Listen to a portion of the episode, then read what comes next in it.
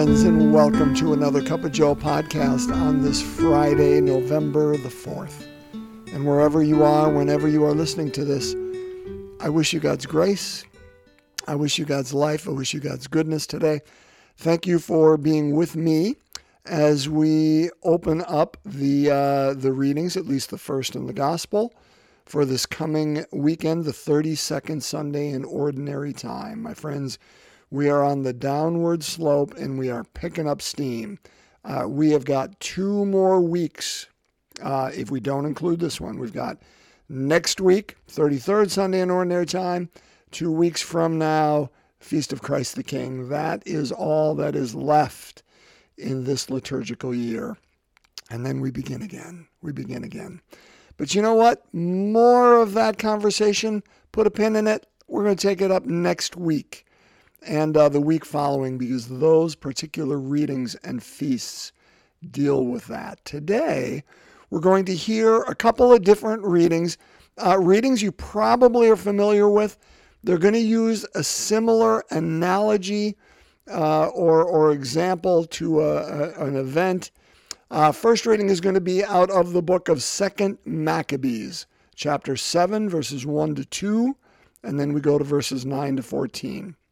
Now, if you are one of our Protestant brothers and sisters, and you are like, man, what are you talking about, 2 Maccabees? Remember, what was it? A week ago, 2 weeks ago, we had that reading from the Book of Wisdom. And I talked a bit about the apocryphal books. Well, 2 Maccabees, 1st and 2nd, those are 2 more of those apocryphal books. I won't go in and re-explain everything, but just know, Protestant brothers and sisters, you probably, even in your Bible, have a section put off to the side, apocryphal books. If not, very easy to find. These are books even our Protestant friends believe are good for instruction and learning. We as Catholics believe they are part of the canon. They're part of the dealio. So we're going to read a story that happened to these 7 brothers, okay? Then we're going to read a story out of Matthew's Gospel, where Jesus is being challenged. What else is new?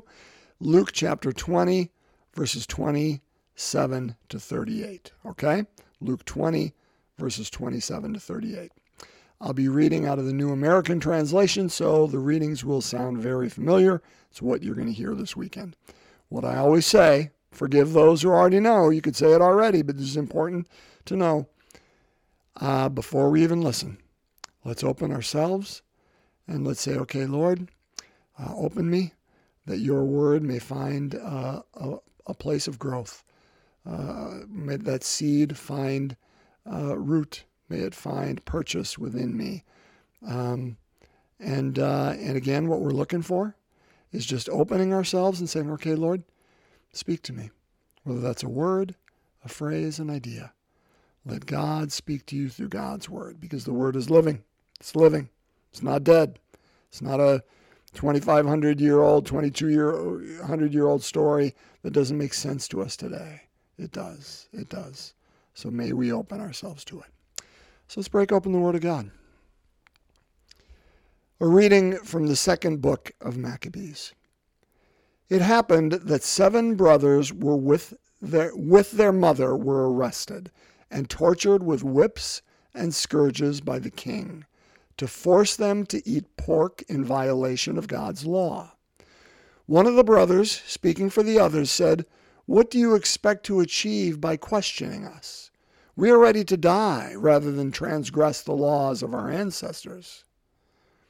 At the point of death, he said, "You accursed fiend, you are depriving us of this present life, but the king of the world will raise us up to live again forever.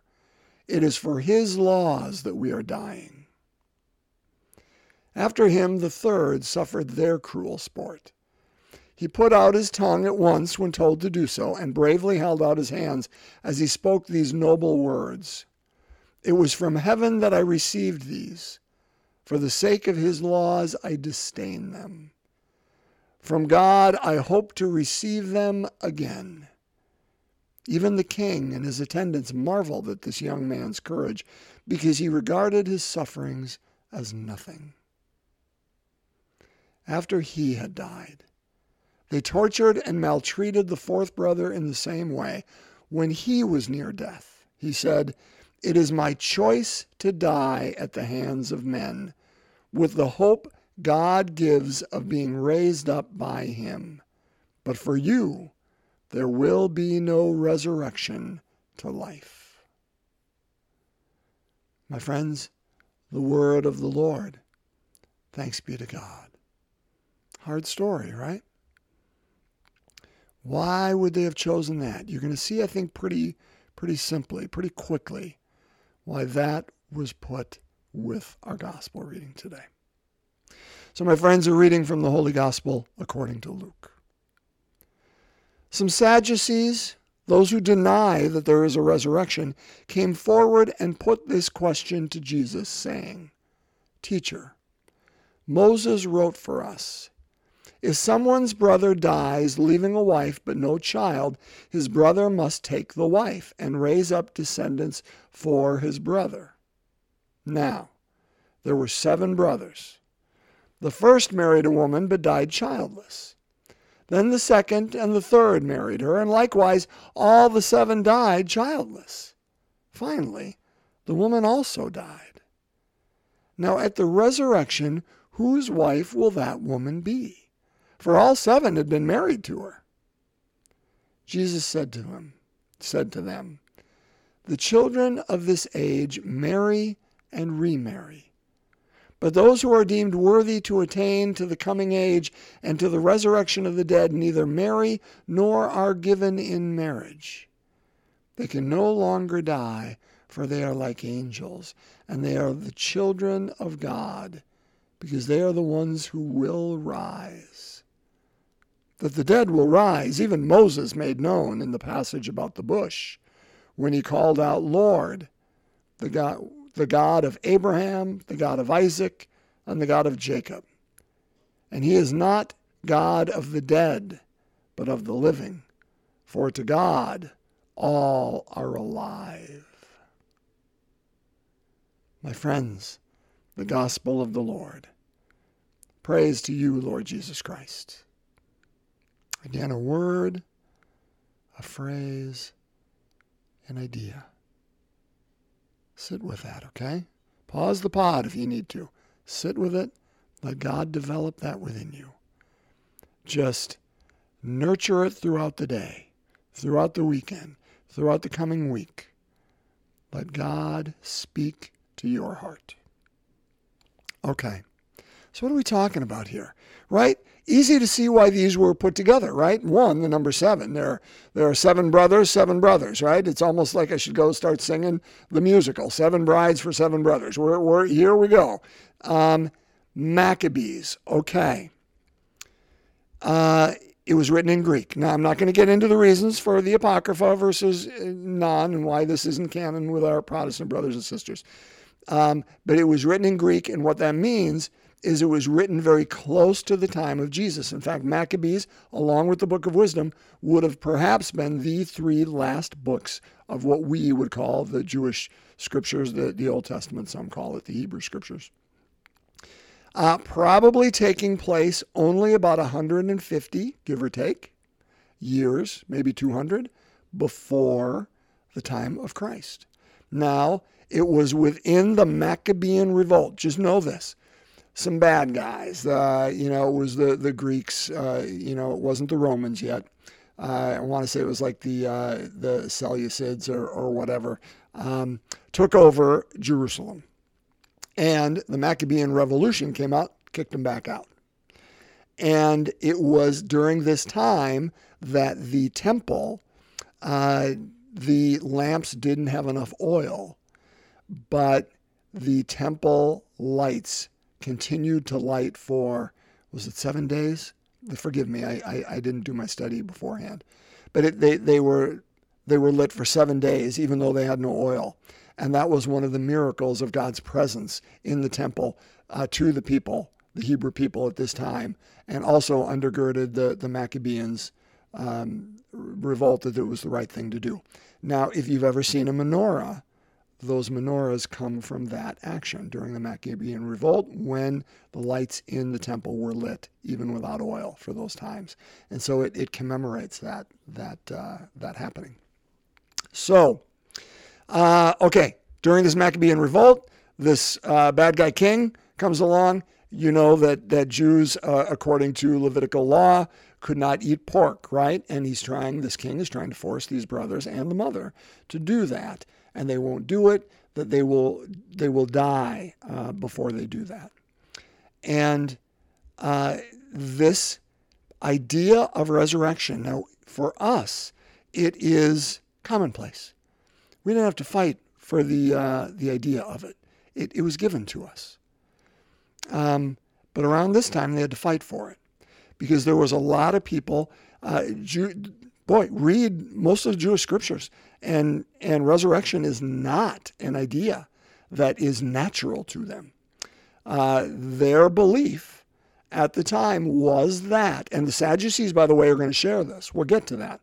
But the common belief up until about 200 to 300 years before Christ was that the reward of a good life is just that. It brings its own reward. Virtue is its own reward, and God rewards the just. Remember that wonderful story in Job, when Job was, all these bad and horrible things fall upon Job like in a single day.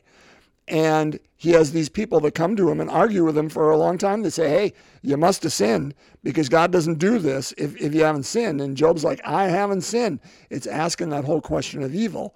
But they were beginning to ask, as wisdom literature will do, why do bad things happen to good people? What's going on? Did I deserve this? And what the people believed and came to believe was that, no, not all things are restored and made right in this world, and therefore there must be a world after where all things are made new, where all things are brought to justice, where all things are corrected, all ills, right? And so that's how this idea of resurrection came to be grasped. And we hear about that in the Maccabean story here, because they say, hey, listen, you know what?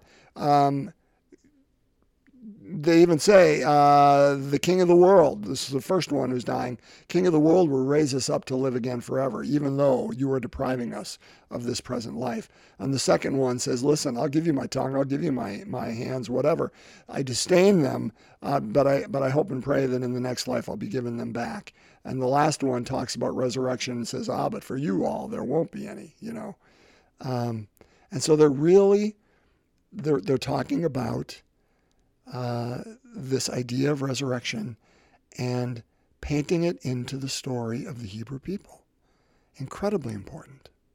Not only is it a heroic, the mother and the seven brothers, but it's also pointing beyond individual heroism toward there's something more, okay? Now let that root grow, or let that seed, grow for 200 years or so, 150 years, give or take, to our gospel story. So then the Sadducees come forward and they say to Jesus, hey, listen. Okay, so this is the opening line. Some Sadducees, those who deny that there is a resurrection. Remember, the Sadducees and the Pharisees, along with the elders, the legal scholars of the law, they were all part of this Sanhedrin. That was the head at the temple. That was this ruling council. Well, the Sadducees didn't believe there was a resurrection. The Pharisees did. We give those darn Pharisees a hard time all the time. Well, hey, they were on the right side of the coin on this one. The Sadducees didn't believe there was a resurrection, and so they mock Jesus. I mean, this isn't a legitimate question. They're putting up a straw man that's ridiculous. And they're saying, listen, teacher, Moses wrote for us. Again, he's going back to the Levitical / Deuteronomical law, the law that is in Deuteronomy. Remember, the law, the first 5 books of Jewish scripture, is called the law, the Torah, the Pentateuch. So they put up this straw man, which is just dumb as a brick. If someone's brother dies leaving a wife but no child, their brother must take the wife and raise up the descendant for the brother. Now that was the law. Why? Because, again, there wasn't a resurrection. How does, if I can use immortality, if I can use that word in quotes, how does one become immortal? Through their bloodlines. And if a bloodline is lost, it was the job of the next of kin, the brother, because this was through the male and the name, that it kept going on. And that was his duty. That was this Deuteronomical law. They state the law, which I just did, and say, now there were 7 brothers. The first married a woman, died childless, so the second had to come in. He died childless. Third came in. Oh, all 7 of them. Just a terribly tragic situation. And then the woman also died. If you think there's a resurrection, silly man, who's the groom in the kingdom of God? Whose bride will she be? What's going on here? I mean, again, they're trying to make him look foolish. But Jesus doesn't play their game. He says, listen, you're asking the wrong question. In the resurrection, there won't be, marrying and giving away in marriage. That's not what it's about. You have a childish, immature idea of what resurrection is,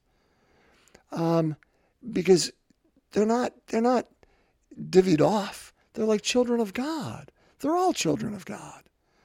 And then he talks about how God is a God of the living, a God of the living. My gosh, I've gone like 17 minutes, right? So what can we take from this?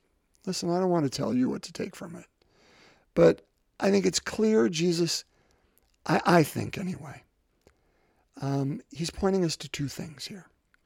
The first is Jesus was clearly, even before he experienced it and pointed the way with his very nature, and we can get into that idea of that's where salvation is, because he led us not only with his words into that idea of resurrection, but with his being.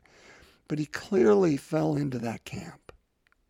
Brothers and sisters, what does that mean? You and I grew up with that. It's old hat. It's like breathing. We know that. But have we really thought about it? What does resurrection mean to us? Does it simply mean when we die, we go to heaven? No, I don't want to minimize that. That's real. But there's more there, right? There's more there. I forgive those who are longtime listeners. You know I've quoted this time many times. But St. Francis, I love it so much. Because he says, hey, listen, if you get the first death right, the second one, we need not fear it at all. That first death is that death to the ego, the death to my agenda, the death to my way of being in this world, not God's, not the others, whoever that other is. When I can get that death down, and I'm not worried about my own ego or what my needs are or what others are saying about me, all that stuff, the second death is easy because we're already living that resurrected life. That's where he's pointing, right? Let me use this example, and it's not mine. In doing my study, I came across it, and I liked the example. But it creates a fictional one. It says there was a little girl in an airport, and she was flying out to Denver or whatever, and somebody came along and said, well, little girl, where are you going? And the girl couldn't wait to answer, and she said, to Granny's, to Granny's, to Granny's. She never once said, well, as a matter of fact, I'm flying into Denver, to Denver International Airport, and then I'll take a taxi cab over down to Spear Boulevard. That's just not how it goes. Where is she going? To renew a relationship, because that relationship is what's important to her. Brothers and sisters, that's resurrection. It's not just a destination that we're going to some place. That relationship happens now. And to the extent that and this is the work of a lifetime, right? To the extent that we can embrace that first death, the second one we don't need to worry about at all, because we're already living that resurrected life. Jesus, again, that idea of salvation, that idea that our God loves us even into the grave and beyond, that the grave holds no fear for us. What does Paul say? Where, O death, is your victory? Where is your sting? It's swallowed up in the victory of Christ, right? That the death holds no fear for us. But we don't wait until that moment. We experience that now. That resurrection, that resurrected life is a life of relationship. It is a life not about relationship with me, but of course about God first, and then knowing that God loves me, able to share that and let that grace overflow from me to others. That which is freely shared with me, I freely share, right? Resurrection is real. What does that mean to us? And point number two, and I'll end with this, is that idea of what about the kingdom of God? Will Renee and I still be married in heaven and walk down the street holding hands and see, you know, others doing the same thing? And will we have our own house together? You know, first of all, this is beyond my pay grade. I don't know the answer to that. But here's what I think. Here's where I think Jesus is pointing us. And it's worth at least pondering. Some people I talk to in my role as hospice chaplain worry that they won't know their spouse. That their spouse passed away, you know, maybe years ago, and how will I recognize him or her? And I just try to remind them or try to invite them to say, oh my gosh, that spouse played such an important role in who you are and bringing you to this point of love of God, love of neighbor, love of self, of forming who you are. I think there's no way that we will not recognize at some level. Now we believe in the resurrection of the body. What will we look like? I don't know any of those things. But what I think Jesus is saying here is that there's no giving in marriage. There's no exclusivity in the kingdom. I'm not going to be dating certain people over here and choose one in the kingdom of God because there's something exclusive about that. Or I'm not going to be given away in marriage over here because there's something exclusive about that. In the kingdom of God, there is no exclusivity. Now, I suspect that Renee and I will always have that special tie, always. And our children, as parents or my parents will always have that special tie because we assisted one another in this journey to the kingdom, and there will always be an affinity there.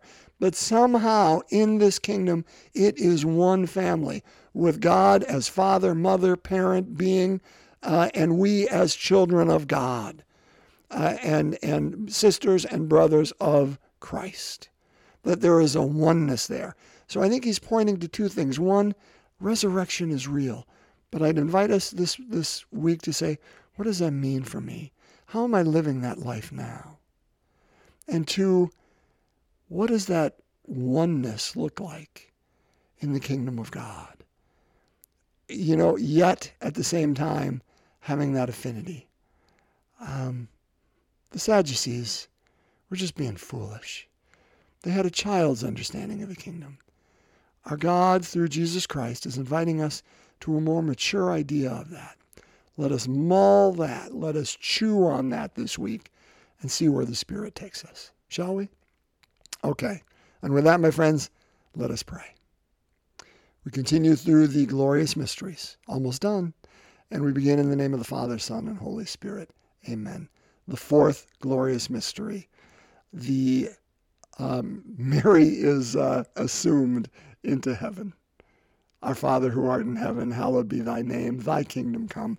Thy will be done on earth as it is in heaven. Give us this day our daily bread, and forgive us our trespasses, as we forgive those who trespass against us. Lead us not into temptation, but deliver us from evil. Hail Mary, full of grace, the Lord is with thee. Blessed art thou among women. Blessed is the fruit of thy womb, Jesus. Holy Mary, Mother of God, pray for us sinners, now and at the hour of our death. Amen. Hail Mary, full of grace, the Lord is with thee. Blessed art thou among women. Blessed is the fruit of thy womb, Jesus. Holy Mary, Mother of God, pray for us sinners, now and at the hour of our death. Amen. Hail Mary, full of grace, the Lord is with thee. Blessed art thou among women. Blessed is the fruit of thy womb, Jesus. Holy Mary, Mother of God, pray for us sinners, now and at the hour of our death. Amen. Hail Mary, full of grace, the Lord is with thee. Blessed art thou among women. Blessed is the fruit of thy womb, Jesus. Holy Mary, Mother of God, pray for us sinners, now and at the hour of our death. Amen. Hail Mary, full of grace, the Lord is with thee. Blessed art thou among women, blessed is the fruit of thy womb, Jesus. Holy Mary, Mother of God, pray for us sinners, now and at the hour of our death. Amen. Hail Mary, full of grace, the Lord is with thee. Blessed art thou among women, blessed is the fruit of thy womb, Jesus. Holy Mary, Mother of God, pray for us sinners, now and at the hour of our death. Amen. Hail Mary, full of grace, the Lord is with thee. Blessed art thou among women, blessed is the fruit of thy womb, Jesus. Holy Mary, Mother of God, pray for us sinners, now and at the hour of our death. Amen. Hail Mary, full of grace, the Lord is with thee. Blessed art thou among women, blessed is the fruit of thy womb, Jesus. Holy Mary, Mother of God, pray for us sinners, now and at the hour of our death. Amen. Hail Mary, full of grace, the Lord is with thee. Blessed art thou among women, blessed is the fruit of thy womb, Jesus. Holy Mary, Mother of God, pray for us sinners, now and at the hour of our death. Amen. Hail Mary, full of grace, the Lord is with thee. Blessed art thou among women, blessed is the fruit of thy womb, Jesus. Holy Mary, Mother of God, pray for us sinners, now and at the hour of our death. Amen. Glory be to the Father, and to the Son, and to the Holy Spirit, as it was in the beginning, is now, and ever shall be, world without end. Amen. O my Jesus, forgive us our sins, save us from the fires of hell, lead all souls to heaven, especially those in most need of thy mercy. In the name of the Father, Son, and Holy Spirit. Amen. My friends, bless you, be well, have a wonderful weekend, a wonderful week ahead of you. May you be well.